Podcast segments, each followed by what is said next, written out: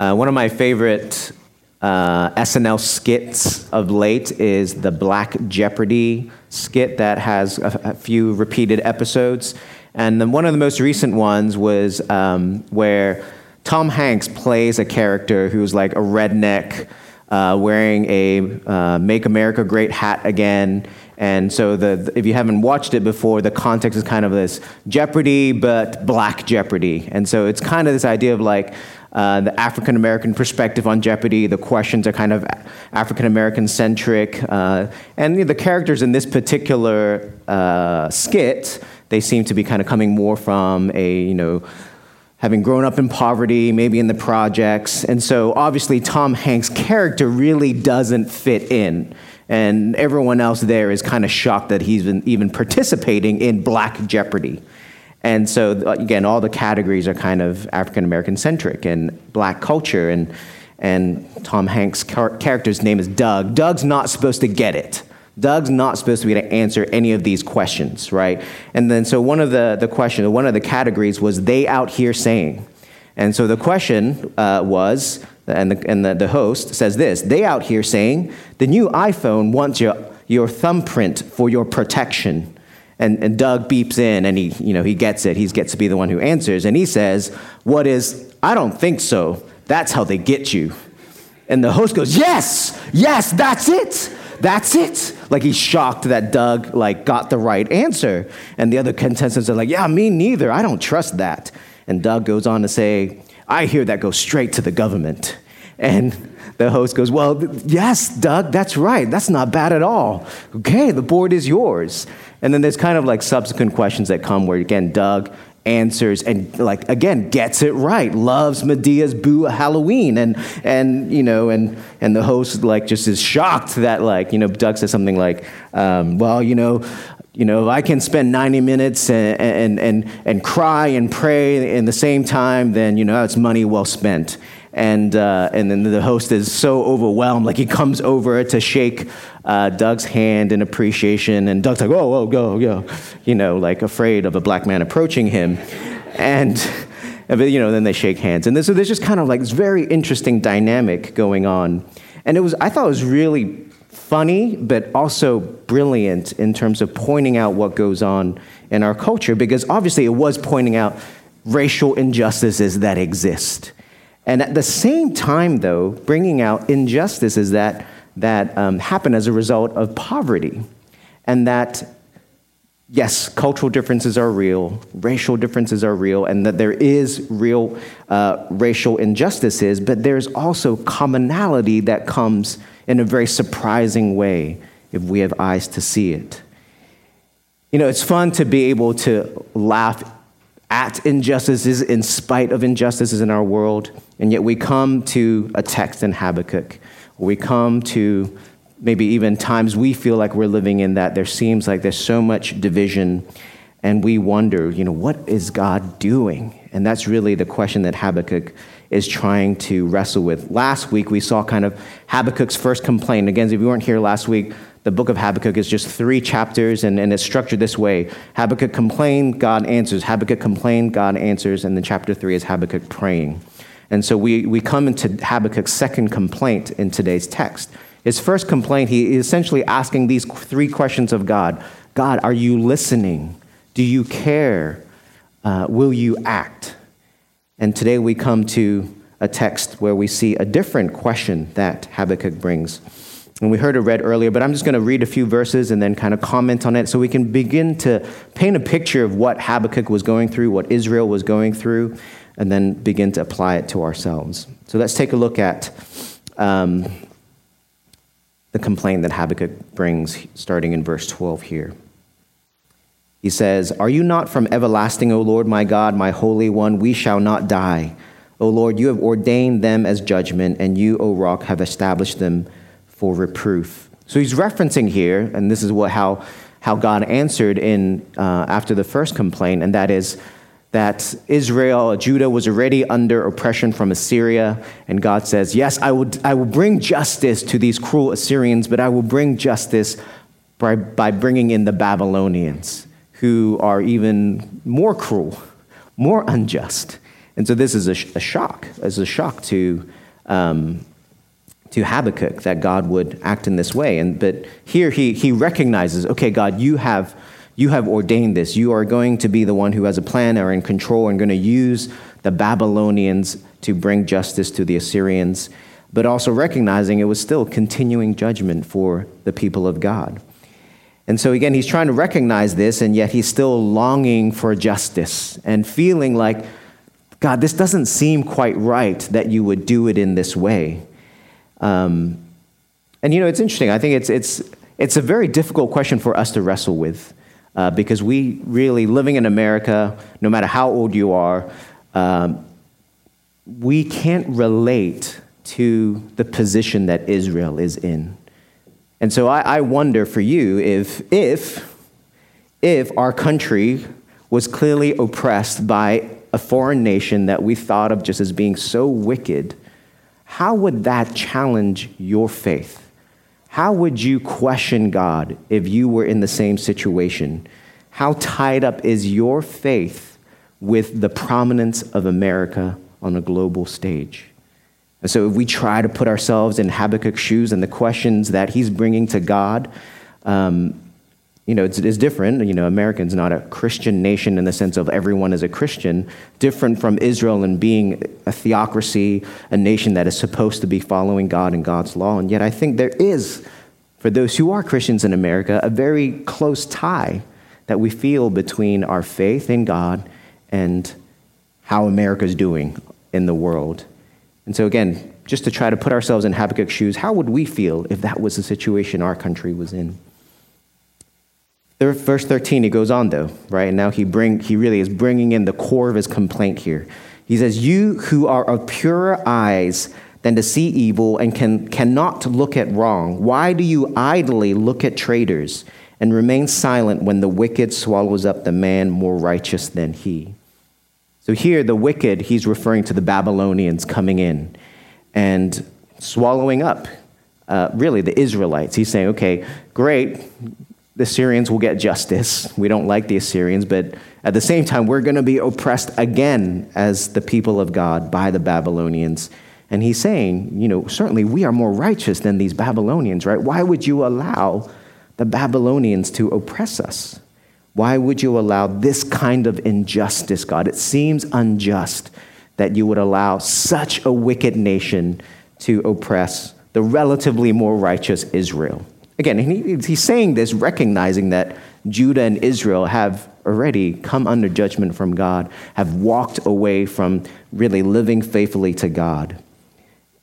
And this is a, it's interesting, right? So Israel is in very dark times. They feel a sense of abandonment from God.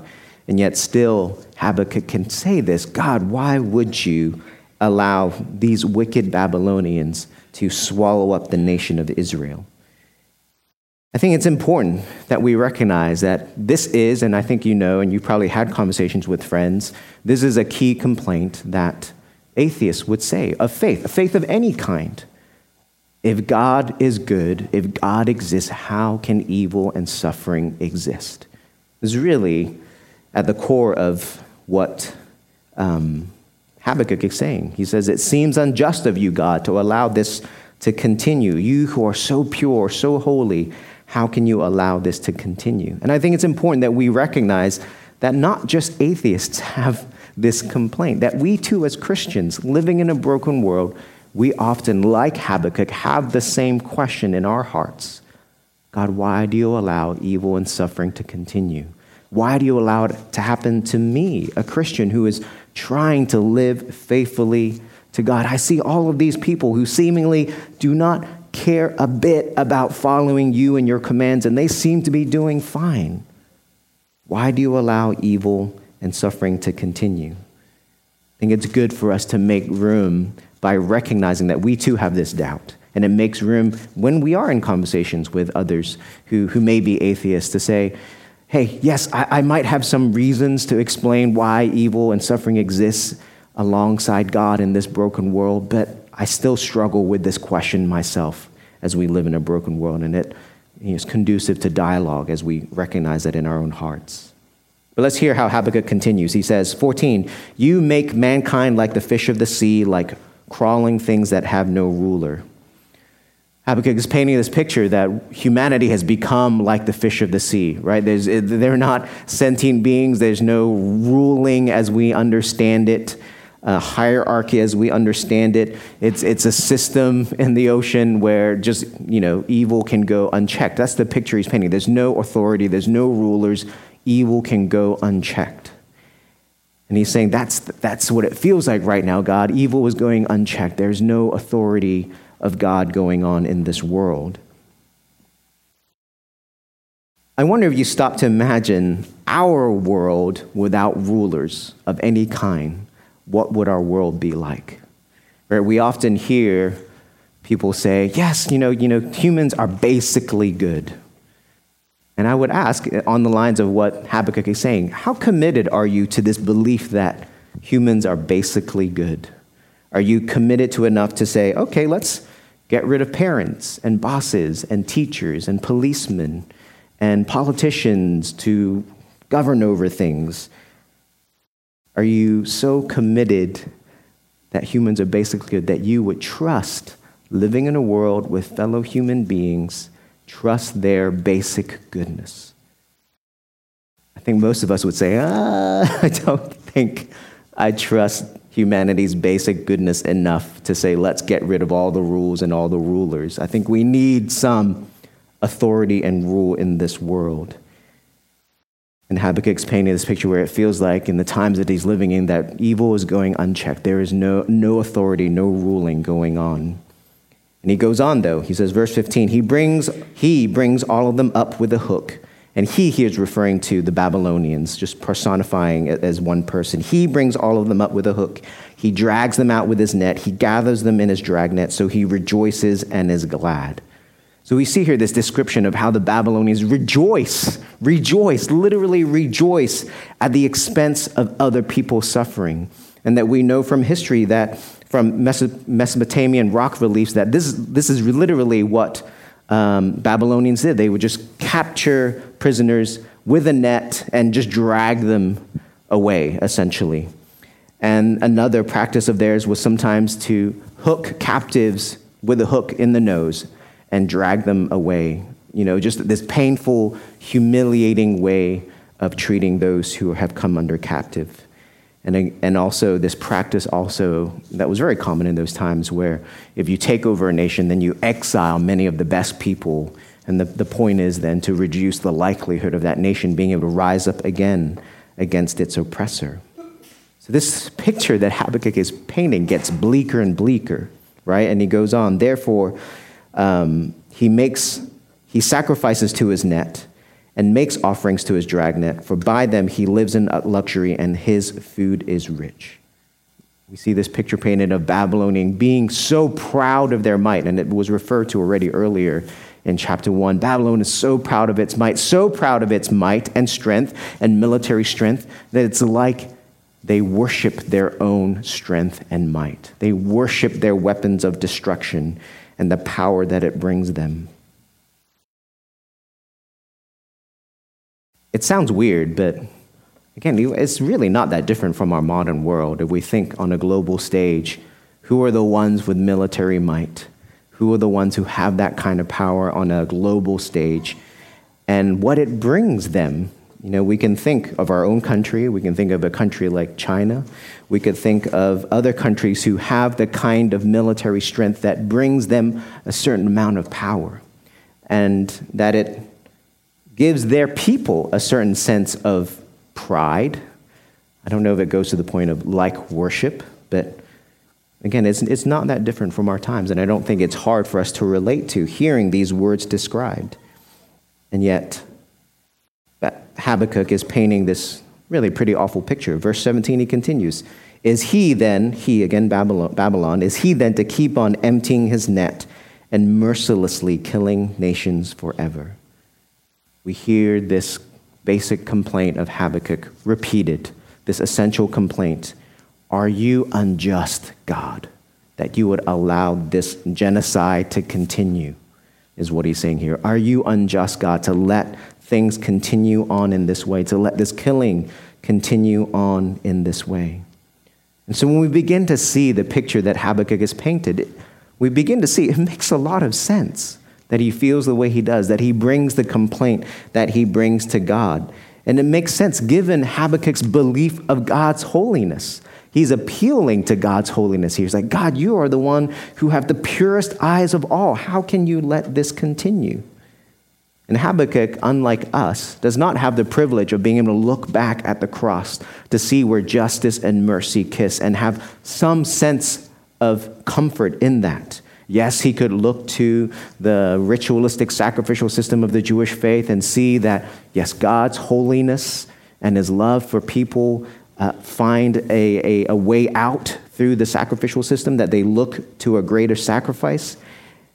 Yet at the same time, he, he, he he's just struggling with understanding how a holy God could allow this to happen to God's people. Habakkuk is questioning God's sense of justice. How can a just God use a wicked nation to punish the Israelites? It's an interesting question because I think we struggle with this too. We see this in life you know, and we, we can relate to it in different ways. And I think it's important to say this. Sometimes our answer to this question as Christians is, well, all sins are equal. And we've all sinned, and so we don't have any place to judge others. And there's some truth to that. But I think the part, I mean, the, the, the part that's true about that is that all sins separate us from God. That's what the Bible teaches. But what is not true from what Scripture says is, is not all sins are not the same. All sins separate us from God. They're the same in that sense, but all sins are not the same. Some sins are more heinous than other sins. God would not be a just God if he said cursing someone is exactly the same as killing someone. He'd be a very bad judge if he literally equated those two as equally heinous. They're not equally heinous. They both separate us from God. We are both we're held accountable for both cursing someone and killing someone, but they're not the same. But the question we have to ask ourselves, and Habakkuk should ask himself, is how do we know if one person or one nation is really more wicked than another person or nation? Can we, as an individual, really judge if one person or nation is more wicked than another person or nation. The Bible's basic message, message is that all people, and therefore all nations, stand in need of God's grace, stand in need of God's redemption. And one person or nation may actually be, in fact, worse than another person or nation, but we don't know. We can't judge. Only God can. Only God truly knows. And we think, right? We think of Jesus' harshest words were for the seemingly nicest, godliest, most spiritual people, seemingly the most perfect people in Israel. And God says to them that they are whitewashed tombs, that they're clean on the outside, but dirty on the inside. Only God can really judge if one nation or person is more wicked than another. And that is not our job, and it's not Habakkuk's job. And yet, his questions are very understandable. They are questions that we have asked. And I'll say this about where this sermon is going to wrap up in a little bit. It's not going to be wrapped up in a nice little bow today. We try to do that as, as preachers, wrap up sermons in a nice little bow. But this section really doesn't end that way, and I think it's appropriate to end the way it ends in chapter 2, verse 1, for our own sanctification. Verse 1 says this in chapter 2 I will take my stand at my watchpost and station myself on the tower and look out and see what he will say to me and what I will answer concerning my complaint. Habakkuk is going to go to the watchtower and wait for God to respond, maybe even rebuke him for his complaint. Usually, the prophet's role is to stand at the watchtower, uh, ensuring that the people of God are following the covenant that God has made with his people. And here there's a reversal. Habakkuk is saying, I stand at the watchtower at my watchpost, asking God to hold himself true to his covenant, to his promises, to being this holy God. And he's going to watch and wait for God's answer in the midst of this great dark hour that he feels like they're in.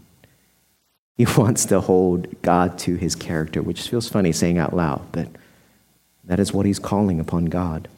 But I think there's something that Habakkuk teaches us here in the way he brings this very honest complaint and question to God. He really teaches us here what emotional health and emotional spirituality looks like by bringing this honest complaint and waiting on God to answer his complaint. And I think this idea of waiting on the Lord that we hear repeated in Scripture in different parts is a form of healthy spirituality that we often struggle with mightily in a hectic, social media driven culture that just wants to jump from thing to thing to thing. More often than not, rather than pursue emotional health and spirituality, we spiritually bypass our emotions because it just seems easier and more convenient. Spiritually bypass emotions that have been given to us by God, in, made in His image to reflect His emotions. Sometimes we forget that. And author Alison Cook says spiritual bypassing is not healthy for your process of growth towards wholeness. You can't heal what you don't acknowledge. You can't transform what you've pretended doesn't exist. There's a time and place for speaking truth to ourselves and loved ones when we're struggling. But please hear me say emotions are not the enemy. Anger, sadness, guilt, fear, even shame are cues. They need our attention and, and understanding, not our religious platitudes. And she gives some examples of these platitudes, which I've slightly amended just to make it a little bit more clear. But here's an example. Emotional health says one, uh, first example, a part of me feels sad today. I'm curious what this is about. And this is the part I added. Lord, help me to explore that. Spiritual bypassing says, You don't need to be sad. God has given you so much. Emotional health says, I feel so angry at him. I don't want to act out of anger, but I do want to understand where this anger is coming from. And I added, Lord, Help me to explore this anger. Spiritual bypassing says, ask God to take your anger away. Emotional health says, I want to forgive, but my heart is far from it. I'm going to find someone to talk to honestly about it. Lord, help me to have the courage to find someone to talk to about this. Spiritual bypassing says, God forgave you, so you should forgive others. Just turn the other cheek. Emotional health says, I'm fearful what they might think of me. I want to understand that so it doesn't rule me. Lord, help me to not be ruled by fear, but by love. Spiritual bypassing says, starve your fear. It's the enemy of faith. I don't know if you begin to see the difference. Spiritual bypassing tries to quickly go to a place of finding some religious reason or platitude to not have to feel that thing anymore. Spiritualizing our faith. We don't, Habakkuk's not spiritualizing his faith. It's raw and honest and recognizing the reality of what he's going through, what Israel's going through, and what he feels about it. And he brings it to the Lord and he waits upon the Lord. Are you willing to do that? in whatever anger, fear, sadness that you have? Do you just try to quote a quick promise of God to yourself and move on? Or do you say, this emotion I'm feeling is a cue from God. I'm made in the image of God and I feel in the same way that He feels. And I will try to understand what this feeling points to. And I will bring this feeling to God to help me know what this feeling is about.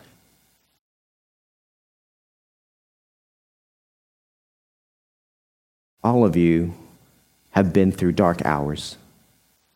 Maybe you've maybe you're going through it right now. I feel like our church has quite a few people have struggled with chronic health for many years, my wife being one of those. I know there are people who've experienced great dysfunction in the family that they've grown up in. You might have gone through abuse in your family. You might feel like you're literally just trying to survive to the next day. And it seems so much easier to just find a spiritual way to bypass all of those negative feelings. And Habakkuk and the Lord through Habakkuk says, Bring those complaints and feelings to God and wait upon Him. And really, the, the main point of this text, I think, is wait upon God even in the darkest hour because He will answer. Wait upon God even in the darkest hour because He will answer. He may not answer in the way you want, He may not answer in your time frame, but He will answer. So wait upon God. For me, God called me to faith in the midst of my own suffering, of, of not feeling loved, of not feeling like life was worth living.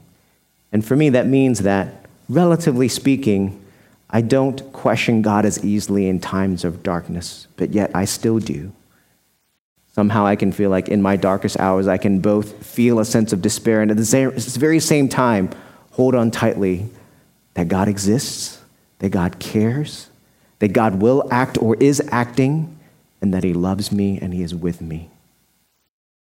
And I can feel both at the same time. Trust His goodness amidst the darkness.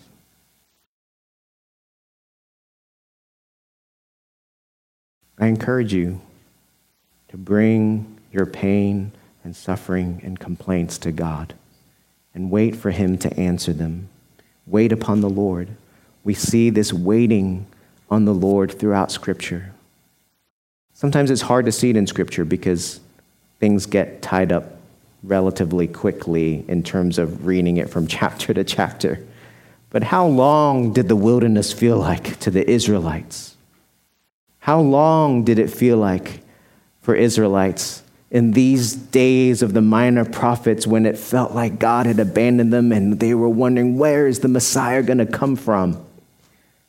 How long did it wait for that person who was born lame and was lame every day of their life and felt like there was no hope? And then God came in Jesus Christ and healed them. It's like 10 verses when we read it in the Gospels. I'm sure it didn't feel like 10 verses to that lame person. To the person who was born blind and spent their whole life blind, and Christ comes and heals them. That happens probably in 12 verses. I'm sure it didn't feel like 12 verses to that person as they wrestled with waiting on God. And when Jesus came and says, What do you want? to the lame man, what a lame question to ask a lame man. Duh, I want to walk.